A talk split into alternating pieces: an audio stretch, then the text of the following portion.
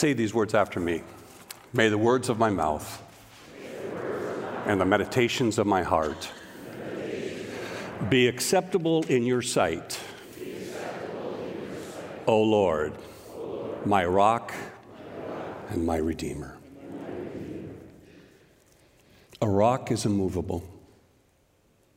A redeemer has to move to seek what he seeks, what she seeks to redeem.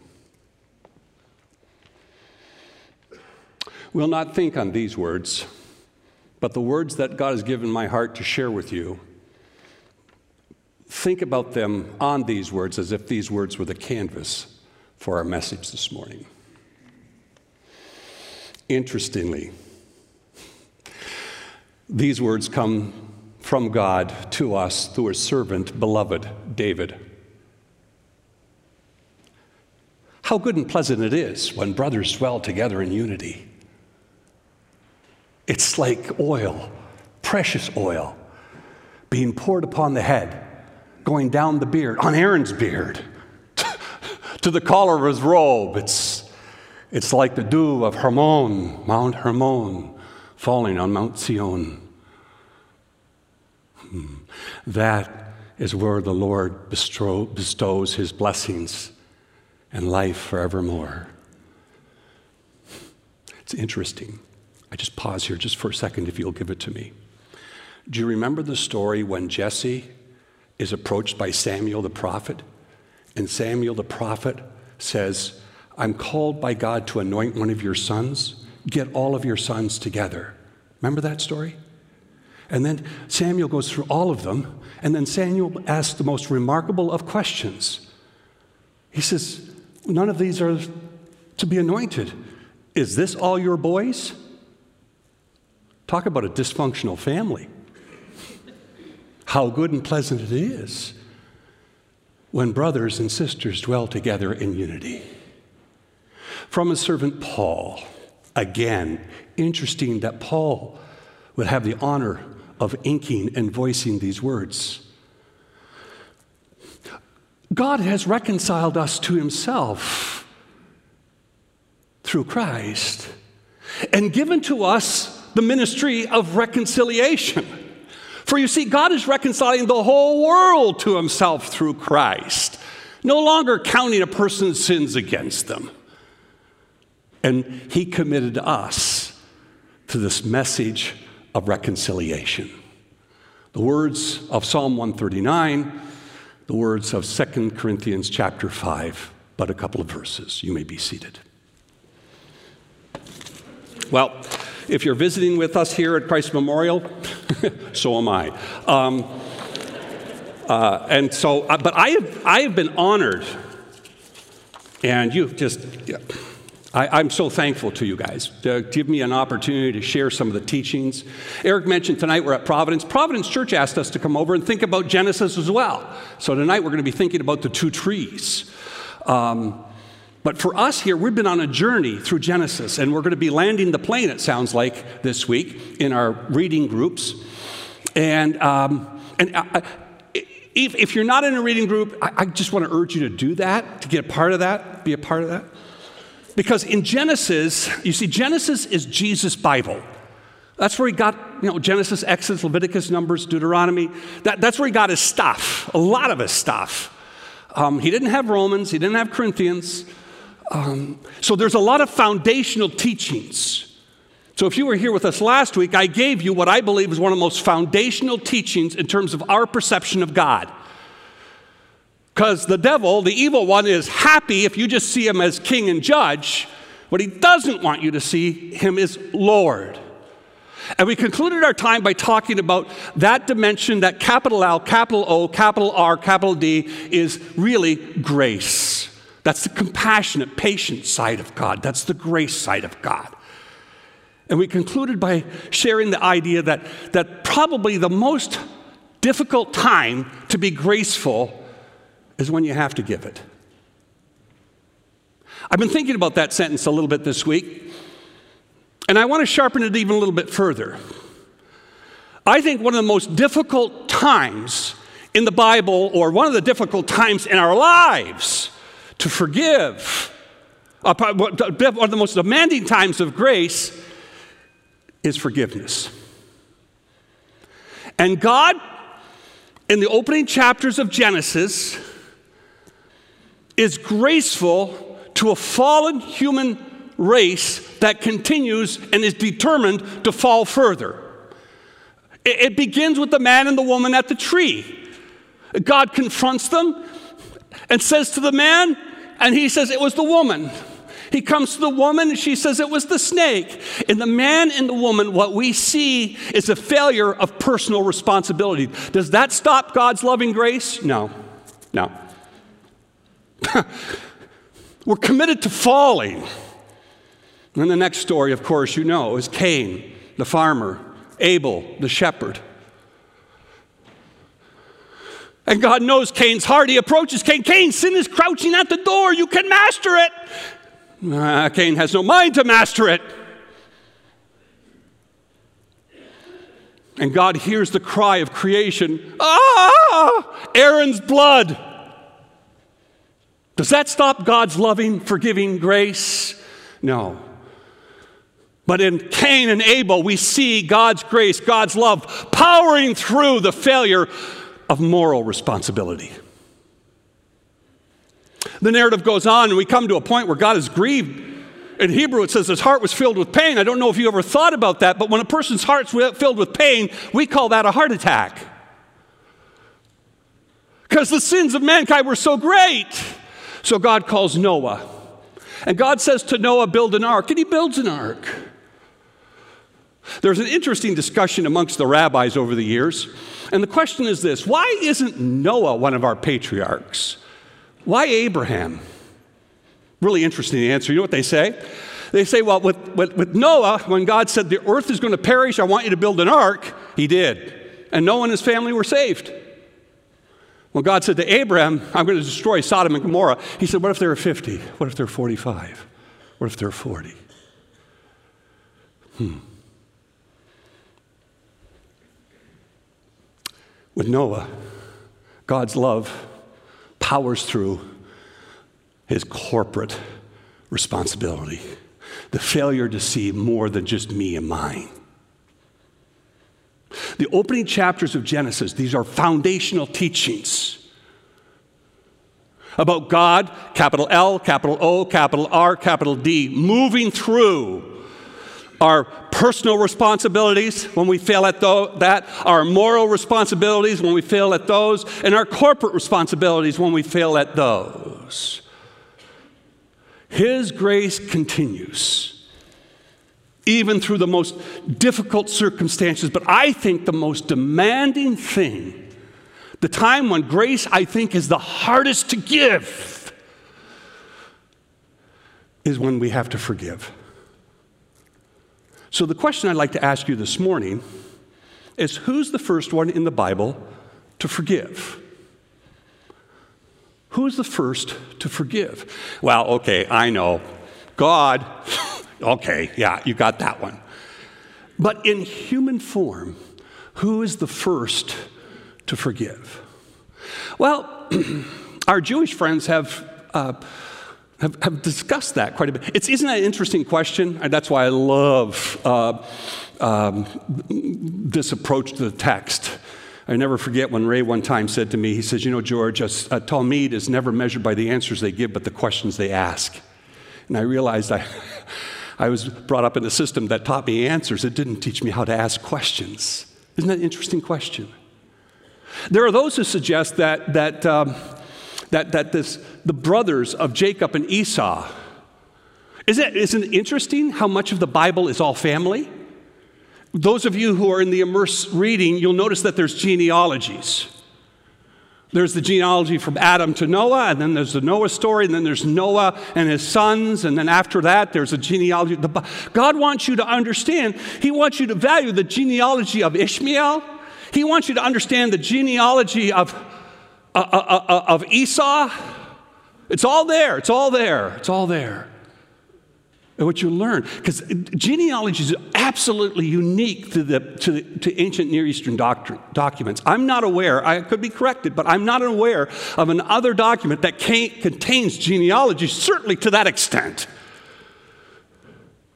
So so, what's interesting, and I noticed on the signage this morning as, as we were waiting for everything to start, and as Eric was talking about worship, I noticed that if you'd like to join the Christ Memorial, it said if you'd like to join Christ Memorial, not church, but just church family. The Genesis is, I'm telling you, it's about family. It's about family. It's about family. And it's about story after story after story how family doesn't get along.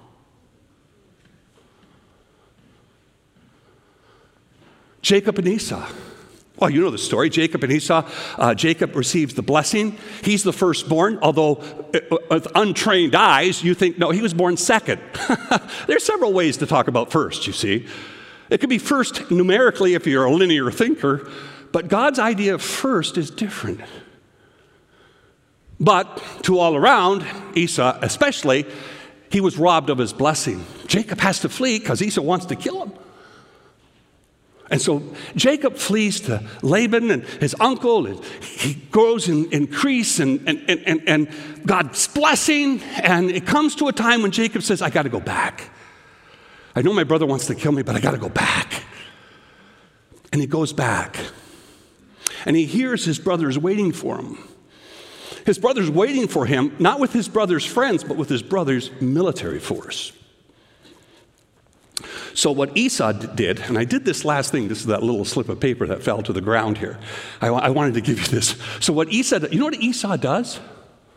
Esau goes, uh, he gets 20 rams, 200 ewes, 200 um, female animals, goats, um, uh, 20 male goats, Okay? Then he sends 30 camels and their little ones. Today, a good camel in the Sinai costs about 3,000 3, 3, to 5,000 bucks.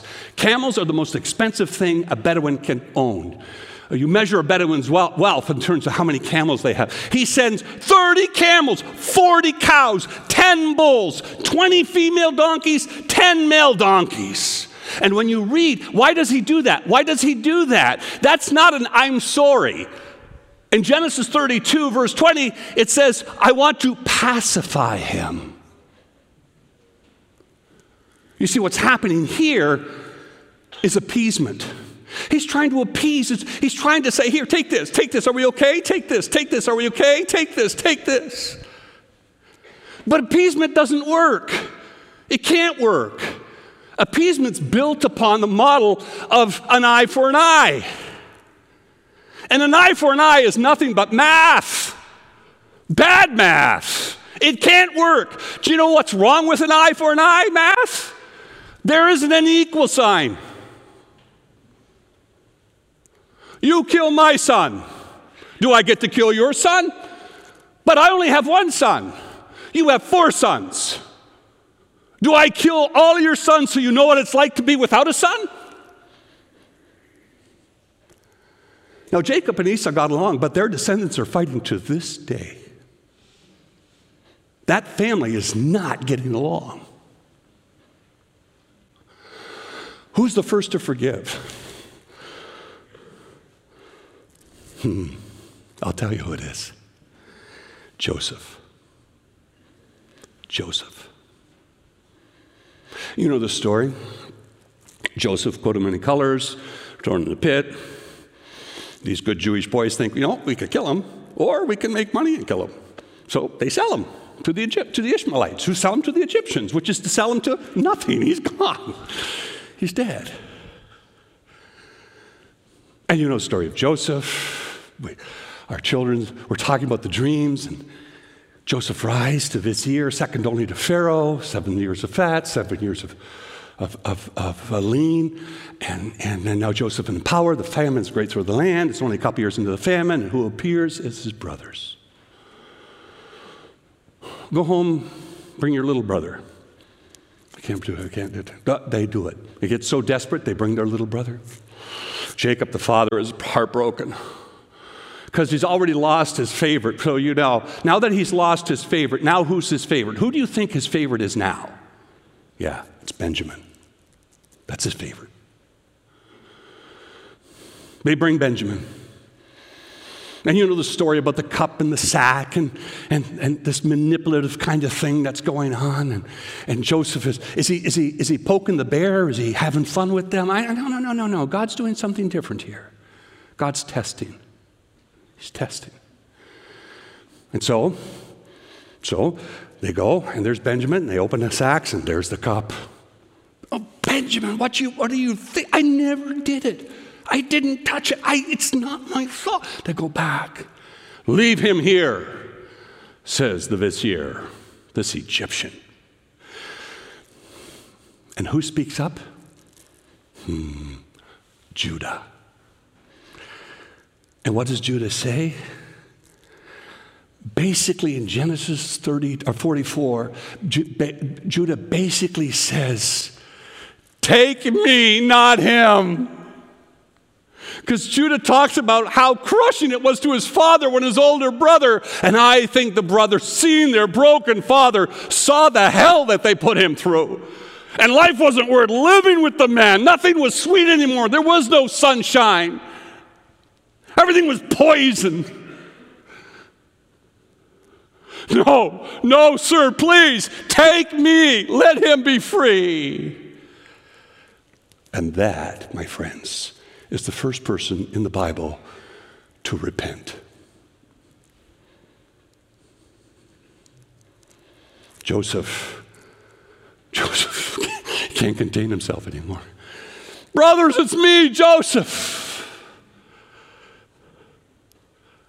It's me. It's okay. Get father. And the family is restored. But the brothers don't understand what forgiveness really is. They've never experienced this thing before. How do I know?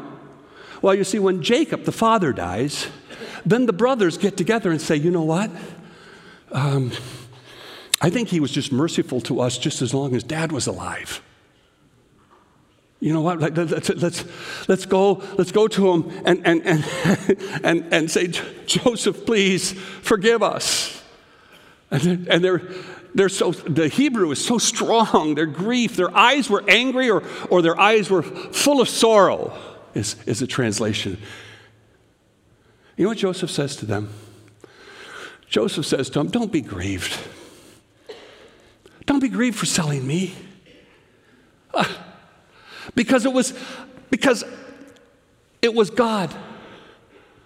Oh, let me read it. Don't be grieved for selling me here because it was to save the lives that God sent me ahead of you.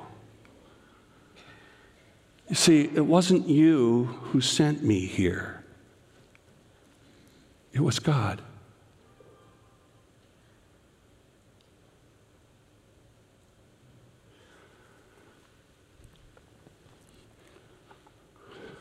Talk to me about a person who walks with God and what does that look like when it comes to measuring your grace at the most crucial time is when you're called to forgive? Now, I don't want to get into a whole Israeli Palestinian thing, but I do marvel at Israel being open to peace talks with Jordan.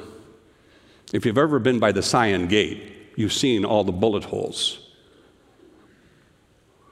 I've been amazed at Israel stretching their hand forth to Egypt. It's interesting because for our Jewish friends, and this country too, this country, this country is built on, on Judeo Christian roots, isn't it? I remember as a little boy growing up in Canada, uh, watching Walter Cronkite. And I remember one night, because it just meant so much to me, it just, I just kind of, wow, that's quite cool. I just, that they had this breakfast of the veterans at Pearl Harbor having a breakfast or an event with the Japanese fighter pilots and the dive bombers. And that kind of makes sense to us here in America. Do you know that?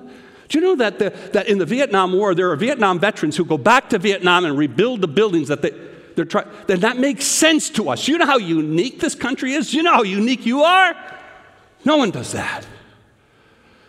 That's forgiveness. That's grace. But now, my dear people, next week I'm not going to be here, so you can cool off for a week about what I'm going to say next. My dear people, as Christians, you and I are called to a higher level of forgiveness. Our rabbi, our Savior, calls us to this Father, forgive them. Oops, sorry. Nope. For they know not what they do.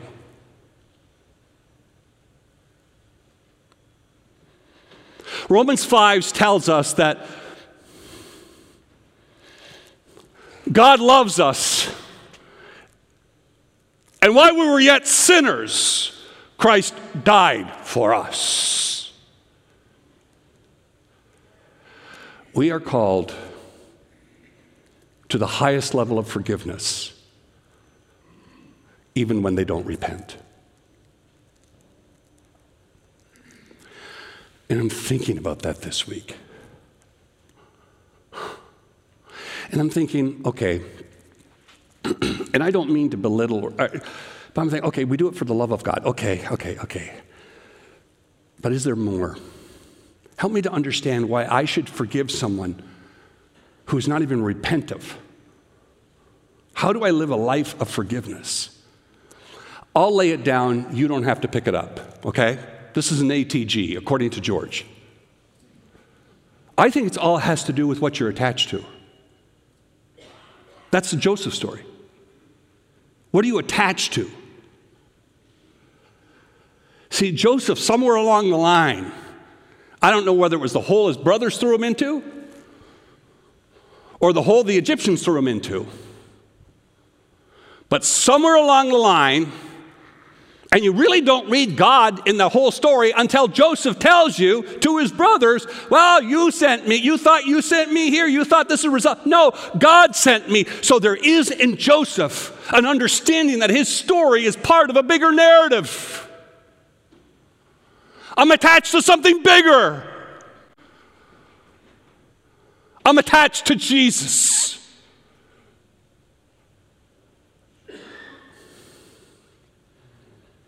I think, in my opinion, as I was putting the last finishing touches to our thoughts this morning, I thought, you know, George, if you want your faith, if you want your grace to mature, and I think it needs to mature, if I want my grace to grow, I don't think there should be a day in my waking life from now on where I don't say to myself, while we were yet sinners, while I was yet a sinner, Christ died for me. I need to be reminded that I'm attached to Christ. I'm not attached to you. I'm not attached to you. I'm not attached to what you do. I'm not attached to what you say. I'm attached to Christ. Then I think we are on the road to be counted among those who lived in caves and torn into the world wasn't worthy of them. That's what He calls us to be. You see, God is reconciling and reconciled George to himself in Christ. And he's given to George the ministry of reconciliation. But you see, George didn't understand that this was part of his job description. But you see, God has been reconciling the whole world to himself through Christ. And he's not counting their sins against them. And he's committed George, he's committed Christ Memorial to the ministry of reconciliation. No matter what the bad blood in the family is, whether you're David, who's left out of the big Samuel visit, or you're Paul as an apostle late born, holding cloaks. In the eyes of our great God and King, who is sovereign over all, it is precious and beautiful in His sight when his sons and daughters, his brothers and sisters, dwell together in unity. Why? For God, it's like oil, precious oil, being poured on the head and running down the beard, even Aaron's beard, onto his collar. It is as if the dew of Mount Hermon were falling on Mount Zion. And Mount Zion, Zion in Hebrew means, one of the meanings is Mount Dry. For it's there that he bestows blessings and life forevermore.